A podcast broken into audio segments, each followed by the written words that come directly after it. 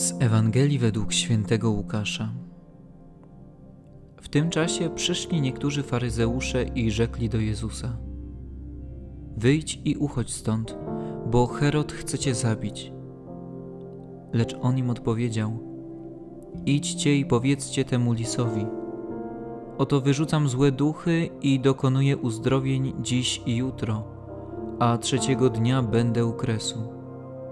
Jednak dziś, jutro i pojutrze muszę być w drodze, bo rzecz to niemożliwa, żeby prorok zginął poza Jeruzalem.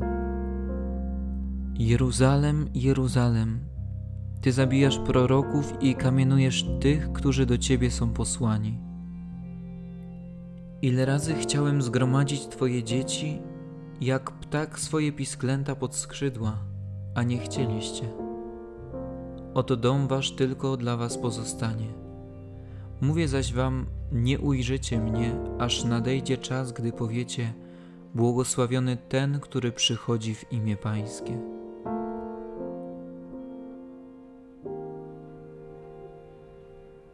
Od tego roku wypalenie zawodowe jest traktowane przez Światową Organizację Zdrowia jako jednostka chorobowa. Tak wiele osób traci sens swojej pracy nie mają siły, by podejmować codzienne zadania. Może ty również jesteś wśród nich.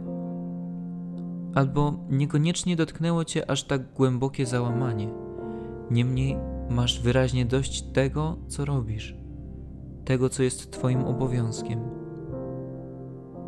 W tym dołku, a może nawet na dnie rozpaczy, zawsze towarzyszy Ci Chrystus. To nie banał, bo wystarczy, że spojrzysz na najbliższy krzyż lub wrócisz pamięcią do obrazu cierpiącego Jezusa. O tym mówi również dzisiejsze słowo. Możesz słyszeć od różnych ludzi, nawet niekoniecznie przychylnych względem Ciebie: odpuść sobie, wyhamuj trochę, zatrzymaj się. Możesz próbować uciekać.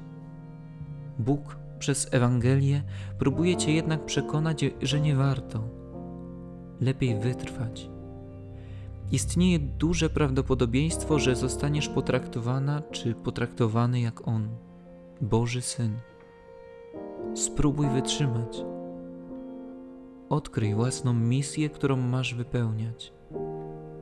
W każdej trudności otwórz się na Pana Widzisz i słyszysz, jak dobrze poznał on smak odrzucenia. Mimo bólu i żalu oddał życie także za tych, którzy się od niego odwrócili.